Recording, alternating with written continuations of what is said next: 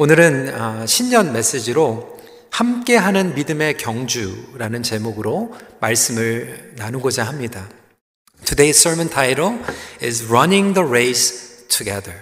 In fact, this is the theme for brand new year 2022. 신앙의 여정은 함께하는 믿음의 경주입니다. Our journey of faith is like running the race. 각자 개인적으로 분투하는 경주로 우리를 부르지 않으셨습니다. 우린 지난 2년 코로나 팬데믹 가운데에서 어, 나름대로 또 흩어져서 또 어려운 상황 가운데 믿음을 지키며 나아갔습니다. 어느 성도님들은 어, 나름대로 영적인 성장을 경험하시기도 했습니다. 어떤 분들은 제자리 걸음 하는 분들도 계시고요. 또 어떤 분들은 반대로 또 뒤처지고 낙심되고 또 영적으로 무너진 경험들을 해보시기도 하였을 것입니다. 하지만 올해 2022년도에는 신앙의 목적과 사명을 가다듬는 해가 되기를 바랍니다. As I pray for year 2022, God gave me a heart to challenge and encourage our congregation members to regroup our spiritual discipline and also mission direction for God's community. 2022년도를 위해서 기도하면서 하나님께서 흩어져 있고 무너져 있었던 우리의 목적과 사명을 리그룹하는 가다듬는 해가 되기를 원하신다라고 하는 그런 마음을 주셨습니다. 영적으로 방황하신 분들도 계시고 또 고립을 경험한 성도님들도 있습니다. 그 가운데 하나님께서는 여러분들을 다시 일으켜 세우시고 목적과 관계 회복 그리고 동시에 이 믿음의 페이스를 되찾는 시간이 되기를 원하신다라고 하는 거예요. 그런 의미에서 올해를 시작하면서 저희가 히브리서를 통해서 말씀을 나누고자 합니다. 이 히브리서의 배경에 더 자세한 것들은 다음 주에 설명을 드리도록 하겠습니다. 오늘은 이 히브리서의 이 배경에 대해서 잠시 설명을 해드리고자 합니다. 이 히브리서는 로마에 있는 교회를 향해서 쓴 서신서였습니다. 특별히 그 당시에 핍박과 환란 가운데에서 이 그리스도인들이 어려움 가운데 있었습니다. 그러다 보니까 이 백슬라이딩, 조금 뒤처진 성도들도 있었고요. 또 공동체를 떠나고자 하는 유혹 가운데 빠진 성도님들도 있었습니다. 시험에 빠진 성도들도 있었습니다. 목적과 사명을 잃은 성도님들도 있었습니다. 그러한 교회에 하나님께서는 이 히브리서를 통하여서 그들을 일으켜 세우고 다시 믿음의 경주에 동참하도록 격려하고 있는 내용인 것입니다. 그렇다면 이 믿음의 경주를 함께 한다는 의미는 무엇일까요? What does it mean for us to run the race together? 몇 가지 함께 나누고자 합니다.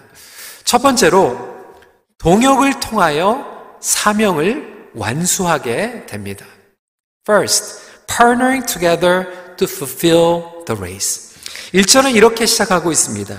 이러므로 우리에게 구름같이 둘러싼 허다한 증인들이 있으니 모든 무거운 것과 얽매이기 쉬운 죄를 벗어버리고 인내로서 우리 앞에 당한 경주를 하며 히브리서 기자는 우리에게 개인적으로만 각자 흩어져서 경주를 하는 것이 아니라 우리 앞에 허다한 증인들이 있다라고 설명하고 있습니다. 이 허다한 증인들은 구약, 신약, 그리고 교회 역사를 걸쳐서 수많은 믿음의 동역자들, 그리고 선배들, 후배들을 함께 상기시키고 있는 것입니다. 우리는 믿음의 경주를 하고 있는 선수들입니다. 어려운 상황이 찾아오면 가장 먼저 흔들리는 게 있습니다. 그것은 정체성입니다. 내가 누구인지를 잊어버리게 됩니다. 성경을 보면 모세가 그랬고요. 다윗이 그랬고요.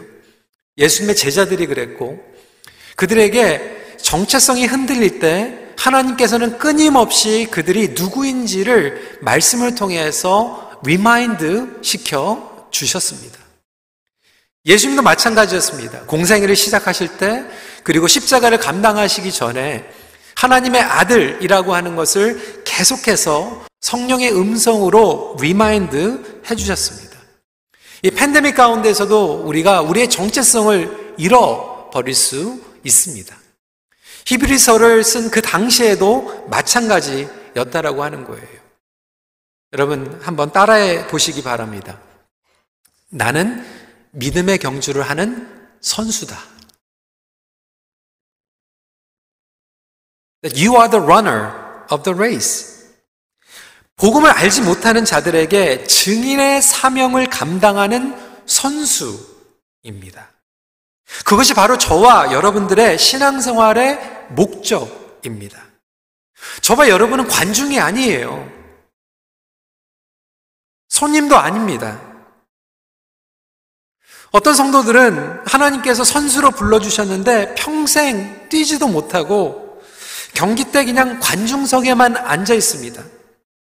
벤치에만 앉아 있어요. 여러분 한번 생각해 보시죠. 여러분이 만약에 야구 선수예요? 농구 선수예요? 하키 선수예요? 그런데 그냥 경기 때 오면 처음부터 끝까지 그냥 벤치에만 앉아 있다가 집에 돌아가요.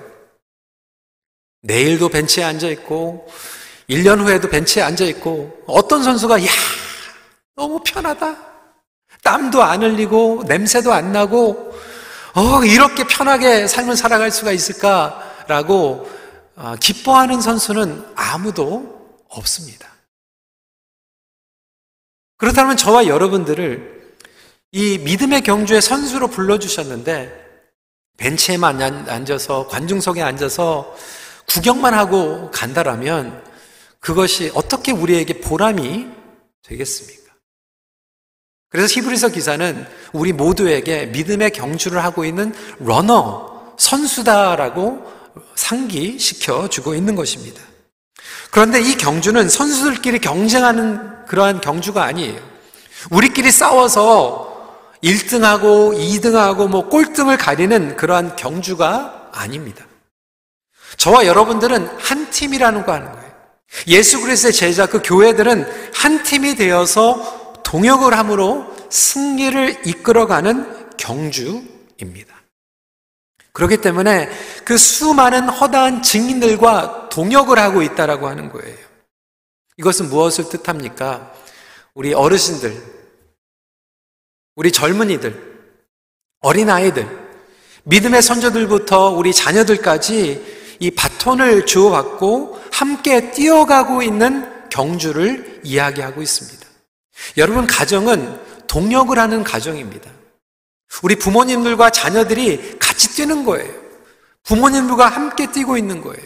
1세와 2세, 2세와 3세, multi generation, 우리 EM, Russian ministry, downtown, 업타운, 나이에 상관이 없이 믿음의 경주를 동역자의 마인드를 가지고 뛰어가고 있는 것입니다. 어르신들뿐만이 아니죠. 젊은이들뿐만이 아니죠. 우리 큰빛교회에 그동안 30 몇 년 동안 신앙생활을 하신 분들도 마찬가지로 선수로 뛰고 있는 것이고요. 하물며 지난주에 등록하신 분들도 하나님께서 경주를 뛰는 선수로 불러 주셨습니다. 최근에 우리 교회에 하나님 앞에 헌신하고 또 지난 수십 년 동안 또 다른 예배 공동체에서 신앙생활을 하시다가 기도 가운데 또 하나님의 뜻 가운데에서 우리 교회에 새로 등록한 여러 성도님들이 계십니다. 여러분들도 믿음의 선수들입니다. 하나님께서는 뭐 큰빛교회, 타교회, 예전에 뭐 임직받았던 그런 것들, 그 벽들을 다 무너뜨리시고 동역자가 되어서 뛰라고 말씀하고 계십니다. 예수 그리스도 안에서 벽이 무너졌어요. 하나님과 죄인과의 벽이 무너졌고요. 유대인과 이방인들의 벽이 무너졌고요. 민족주의, 혈연의 벽이 무너졌고요. 심지어는 예수를 핍박하던 사울을 바울로 변화시켜서 이방인의 사도의 사명을 감당케 하는 것이 바로 이 믿음의 경주의 하나님의 뜻입니다. 그래서 저와 여러분들은 파트너예요. 동역자입니다. 마찬가지로 오늘 온라인으로 예배를 드리시면서도 여러분들은 동역자입니다. 그냥 타블렛, 뭐 TV 앞에, 컴퓨터 앞에서 예배 시청하고 끝나는 게 아니에요. 저와 여러분들은 함께 경주를 하고 있는 거예요.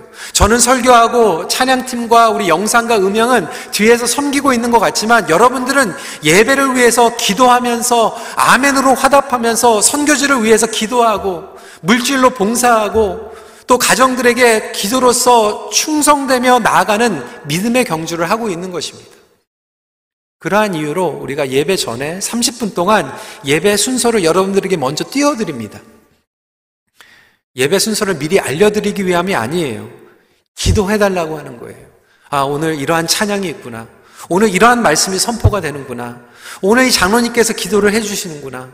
이러한 특성이 있구나. 이런 모든 것들을 마음에 품고 함께 기도하며 입체적인 동역을 감당하게 되는 것이죠.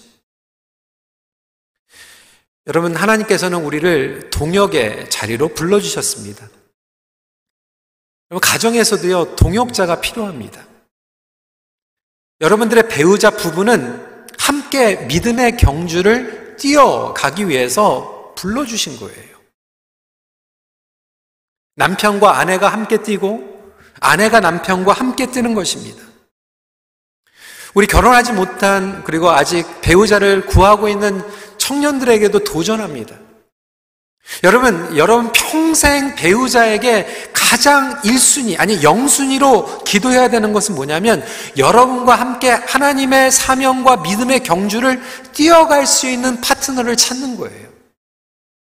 제가 누차 얘기하지만 어떤 커플들은 bringing the best 하는 커플들도 있지만 어떤 커플들은 bringing the worst 믿음의 경주를 예전에 잘 뛰었는데 뛰지 못하게 방해하는 배우자와 만날 수도 있어요. 어떤 경우에는 안 믿는 배우자와 결혼해서 페이스를 맞추지 못해가지고 믿음의 경주에 이 걸림돌이 되는 경우들도 있죠. 임시적으로 페이스를 맞추는 거 기다려주는 거 중요합니다. 어떤 분들은 아, 배우자와 함께 뛰지 못하기 때문에 뭐 몇년 동안 기다리신다고 해요. 여러분 기도하십시오. 기다려 주십시오. 하지만 어떤 경우에는 10년, 20년이 됐는데 아직도 여전히 같이 뛰지 못하고 있는 거예요. 여러분 그럴 때는요. 서로를 좀 존중하고 이야기하고 여러분 뛰어가십시오. 다른 우리 파트너들, 목장 식구들과 함께 뛰어가고요. 또 서로에게 도전하면서 격려하면서 이 파트너가 필요합니다. 우리 부모님들 자녀들 왜 양육합니까? 왜 공부시킵니까? 자녀들이 세상적으로 성공하는 것도 좋지만 그거보다 가장 더 중요한 것은 하나님께서 그들에게 주신 믿음의 경주를 온전히 뛰어갈 수 있도록 도와주기 위해서 학교 보내는 거예요. 직장 보내는 거예요. 진로를 그렇게 정하고 친구를 사귈 때에도 영적인 파트너를 사귀고 목장에 모일 때도 함께 동역하며 믿음의 경주를 할 수 있는 목장이 되어야 합니다. 그렇다면 여러분, 여러분은 지금 가정에서 가족들과 목원 식구들과 믿는 지체들과 이 믿음의 경주를 하고 계십니까? 함께 동역하고 계십니까? 아니면 다른 사람들이 뛰어가는 것을 방해하고 있지는 않습니까? 두 번째 포인트입니다. 거룩한 목표를 품고 앞으로 나가는 경주입니다. Secondly, it is very important for us to have common purpose and moving forward. 2절 말씀입니다. 믿음의 주여 또 온전하게 하시는 이인 예수를 그는 그 앞에 있는 기쁨을 위하여 십자가를 참으사 부끄러움을 개의치 아니하시더니 하나님 보좌 우편에 앉으셨느니라. 인생은 경주인데 우리가 경주를 오랫동안 하다 보면 왜 경주를 시작했는지, 왜 경주를 지금 진행하고 있는지 잊어버릴 때가 있어요. 그래서 우리는 계속해서 우리 자신을 그리고 서로를 remind 시켜야 됩니다. 왜 경주를 하고 있는지, 어떠한 경주인지, 어떠한 방향으로 하고 있는지.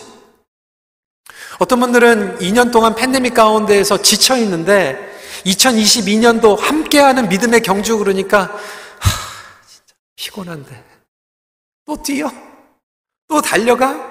너무 하는 거 아니야? 이렇게 생각하시는 분들이 있어요. 여러분, 우리의 믿음의 경주는요, 예수님께 나아가는 경주입니다. 예수님께 나아가는 경주는요, 뛰면 뛸수록 힘이 생기는 경주예요. 지치는 경주가 아닙니다. 이 믿음의 경주는 온전케 되는 경주예요. 치유와 회복으로 나아가는 경주입니다. 근데 왜 어떤 분들은 이 경주를 하면서 지치게 될까요? 첫 번째 이유는 잘못된 방향으로 뛰어갔기 때문에 지친 거예요. It is because we've been running towards wrong direction. 여러분의 경주는 어디를 향한 경주입니까? 여러분의 최종 목표는 무엇입니까? 어떤 분들은 열심히 뛰었어요. 그런데 세상에 세상적인 성공을 위해서 뛰어갔어요. 형통을 위해서 뛰어갔어요. 어떤 이는 돈을 위해서 뛰어갔고요. 자식 성공을 위해서 뛰어갔고요. 이 모든 것들이 나쁘다라고 하는 게 아니에요. 이것들은 하나님의 믿음의 경주를 위한 수단이 되고 도구가 되어야 되는데 이것들이 궁극적인 목표가 되어버렸어요. 목적이 되어버린 거예요. 그러다 보니까 열심히 달려갔는데 하나님과 멀어져 버렸어요. 어떤 분들은 사람들에게 인정받기 위해서 뛰어갑니다. 어떤 분들은 자신을 증명하기 위해서 뛰어가는 거예요. 반응을 얻기 위해서 뛰어가는 거죠. 저도 목회를 시작할 때 처음에 그랬어요. 설교를 준비하는데, 설교를, 말씀을 전하는데, 하나님의 말씀을 온전히 전하는 게 목표가 아니라 사람들한테서 인정받기 위해서, 아, 목사님, 은혜 받았어요. 너무 좋았어요. 반응이 있으면 힘이 생기고 반응이 없으면 무기력해지고 힘이 빠지고 어떤 분들은 믿음의 경주를 하는 것이 아니라 이러한 보상을 바라면서 뛰어가다가 보상을 얻지 못하니까 무너져 버리는 거예요. 지쳐 버리는 거예요. 제가 예전에 LA 있을 때 있었던 정말 어, 실제적인 일입니다. 교회에서 매주마다 어느 권사님께서 이 예배 강대상에 꽃을 너무나도 예쁘게 매주마다 해주셨어요. 얼마나 아름다웠는지. 근데 연말이 되는데 이제 담임 목사님께서 그동안 수고하셨던 분들에게 뭐 고맙다고 이제 표시를 하는 거예요. 성가대 감사합니다. 찬양팀 감사합니다. 장로님 감사합니다. 다 감사했는데 이, 이 꽃꽂이 해주시는 권사님을 빼뜨린 거예요. 이 권사님 시험에 걸렸어요. 그 다음 주부터 꽃이 없는 거예요. 물론 그거 잊어버리는 것도 좀 실수지만, 어, 때로는 우리가 예수님을 향해서 달려가기보다 다른 목적을 가지고 달려가다 보니까 이 다른 목표 때문에 지치고 넘어질 때가 있다라고 하는 거예요. 어떤 경우에는 running towards wrong direction이 아니라 running away 하는 경우도 있어요. 도망가는 거예요. 회피하는 거예요. 하나님의 말씀과 사명과 뜻에서 도망가 버리는 거죠. 대표적인 예가 요나였죠. 하나님께서는 요나 선지자에게 하나님 회개의 말씀을 전하라고 했지만 요나는 도망가 버렸어요. 사람을 회피하고 사명을 회피하고 관계를 회피하며 나아갈 때. 그래서 오늘 히브리서 기자는 우리에게 명확한 목표를 세워야 된다라고 이야기하고 있습니다. 여러분, 신앙의 목표는 무엇입니까? 예수 그리스도를 향해서 달려가는 목표예요. 우리의 파운더 되고 퍼펙트 되시는, 우리를 온전케 하시는 예수 그리스도 앞으로 뛰어가는 것입니다. 교회는 관리를 위해서 뛰어가는 게 아니에요. 재정을 위해서 뛰어가는 것도 아니에요. 시스템을 구축하기 위해서 뛰어가는 것도 아니에요. 어떤 분들은 무거운 짐을 지고 계속해서 나가다 보니까 지쳐버립니다. 무거운 짐과 얽매우기 쉬운 죄를 벗어버리라고 히브리서 기자는 이야기하고 있습니다. 인생은 마라톤과 같습니다. 그것이 바로 믿음의 경주입니다. 여러분, 제가 오늘 양복을 입고 설교를 하고 있죠. 하지만 오늘 예배 후에 제가 마라톤을 한다, 아니면 운동 경주를 한다 그러면 양복을 입고 뛰지는 않습니다. 그것은 어리석은 거예요. 러닝을 하든지 운동을 하든지 그거에 방해되는 복장들은 다 내려버려야 되는 거예요. 갈아입어야 되는 거예요. 운동 경기를 하는데 만약에 양복을 입고 나왔다 그러면 같은 팀메이트들이 뭐라고 얘기를 해야 됩니까? 갈아입고 오라고 얘기해 줘야 되는 거예요. 어떤 분들은 정말로 옳지 못한 복장을 가지고 계속해서 억지로 뛰어가고 있어요. 어떤 분들은 무거운 짐을 가지고 뛰어가고 있어요. 용서하지 못한 그 무거운 짐, 용서받지 못한 무거운 짐, 아직도 미워하고, 증오하고, 쓴뿌리를 가지고, 해결하지 못한 그러한 짐들을 다 내려놓는 저와 여러분들이 되시길 주님의 이름으로 축원합니다. 그래서 같은 팀으로 믿음의 경주를 하기 위해서는 그 목표를 같이 쉐어하는 게 중요해요. Being on the same page. 같은 페이지에서 시작을 하는 게 중요합니다. 옳은 방향으로 나아갈 수 있도록.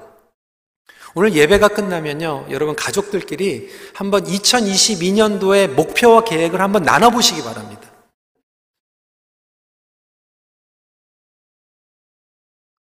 여러분 개개인의 목표와 방향이 예수님과 어떠한 관계가 있습니까? 그걸 한번 나눠보세요. 모건 식구들이 줌으로 모여서 한번 나눠보십시오. 어떤 분들은 정말로 획기적인 그리고 대단한 계획을 가지고 있는데 예수님께 나아가는 것과 전혀 상관이 없는 거예요.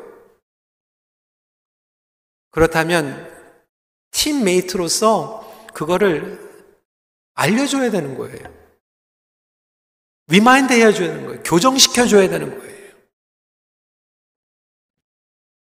오늘 이러한 놀라운 어, 나눔의 시간이 있기를 간절히 기도합니다. 마지막 포인트입니다.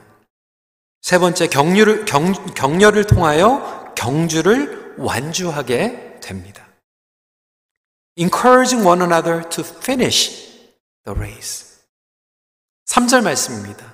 너희가 피곤하여 낙심하지 않기 위하여 죄인들이 이같이 자기에게 거약한 일을 참으신 일을 생각하라. 이 믿음의 경주는 인내의 경주입니다. 성공의 경주가 아니에요. 끈기를 가지고 하나님 앞에 나아가는 그래서 코로나 팬데믹 가운데 영적으로 침체되고 주춤했던 성도들이 있을 거예요. 교회 그리고 또 예배를 떠나 있는 지체들이 있습니다. 제가 생각해 봐도 한 2년 동안 뭐 온라인으로 예배를 드렸지만 또 대면 예배로 또 복귀되었는데도 불구하고 2년 동안 아직도 얼굴을 뵈지 못한 그런 성도님들이 계십니다. 어떠한 이유든지 뭐 상처, 실망, 실패, 안 좋은 경험으로 사명을 내려놓은 성도님들도 주위에 있을 수 있습니다. 믿음의 경주를 하는 공동체는 이런 사람들을 그냥 내버려 두는 게 아니에요. 찾아가서 격려하는 영적인 가족을 이야기합니다. 어떻게 격려할 수 있는가? 집사님 괜찮아요. 좋아질 거예요. 그럴 수도 있지. 물론 이런 격려가, 격려가 또 처음에 필요할 수도 있어요. 그런데 사람의 힘으로 위로로 격려하는데 한계가 있습니다.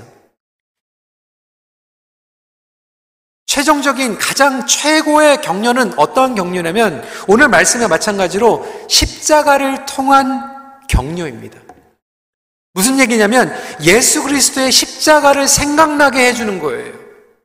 예수님의 십자가의 희생과 인내와 기쁨을 갈망하도록 해주는 encouragement를 이야기합니다. 왜? 그래야만 예수 그리스도의 능력과 치유와 성령의 역사하심이 우리 안에 다시 일어나기 시작합니다. 그때 서로를 도전해 줄 수 있는 거예요. 일으켜 세워 줄 수 있는 거예요. 괜찮아. 괜찮아질 거야. 이렇게만 상담해 주는 게 아니라 예수 그리스도를 묵상하게 도와주는 거예요. 그래서 히브리서 기자는 예수 그리스도를 생각하라라고 이야기하고 있어요.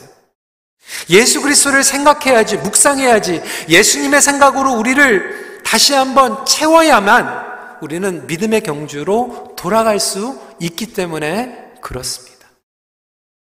바로 저와 여러분들이 이러한 사명을 가지고 있는 줄 믿으시기 바랍니다.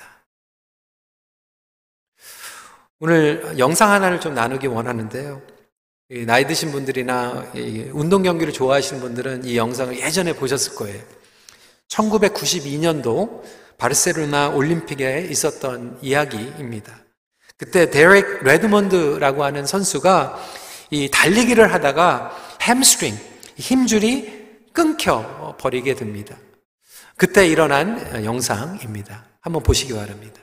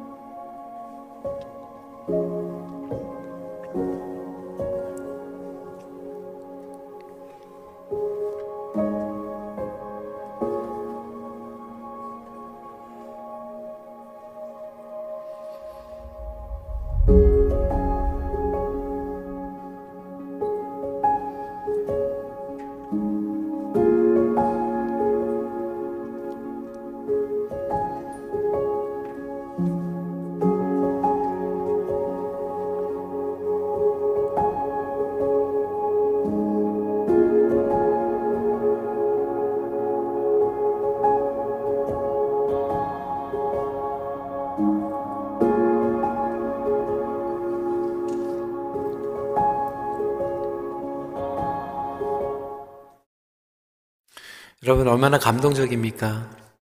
아, 그가 힘줄이 끊겨서 더 이상 결승점을로 finish line으로 가지 못했을 때 그의 아버지가 내려와서 그를 부축하면서 함께 finish line까지 가게 되는 모습입니다.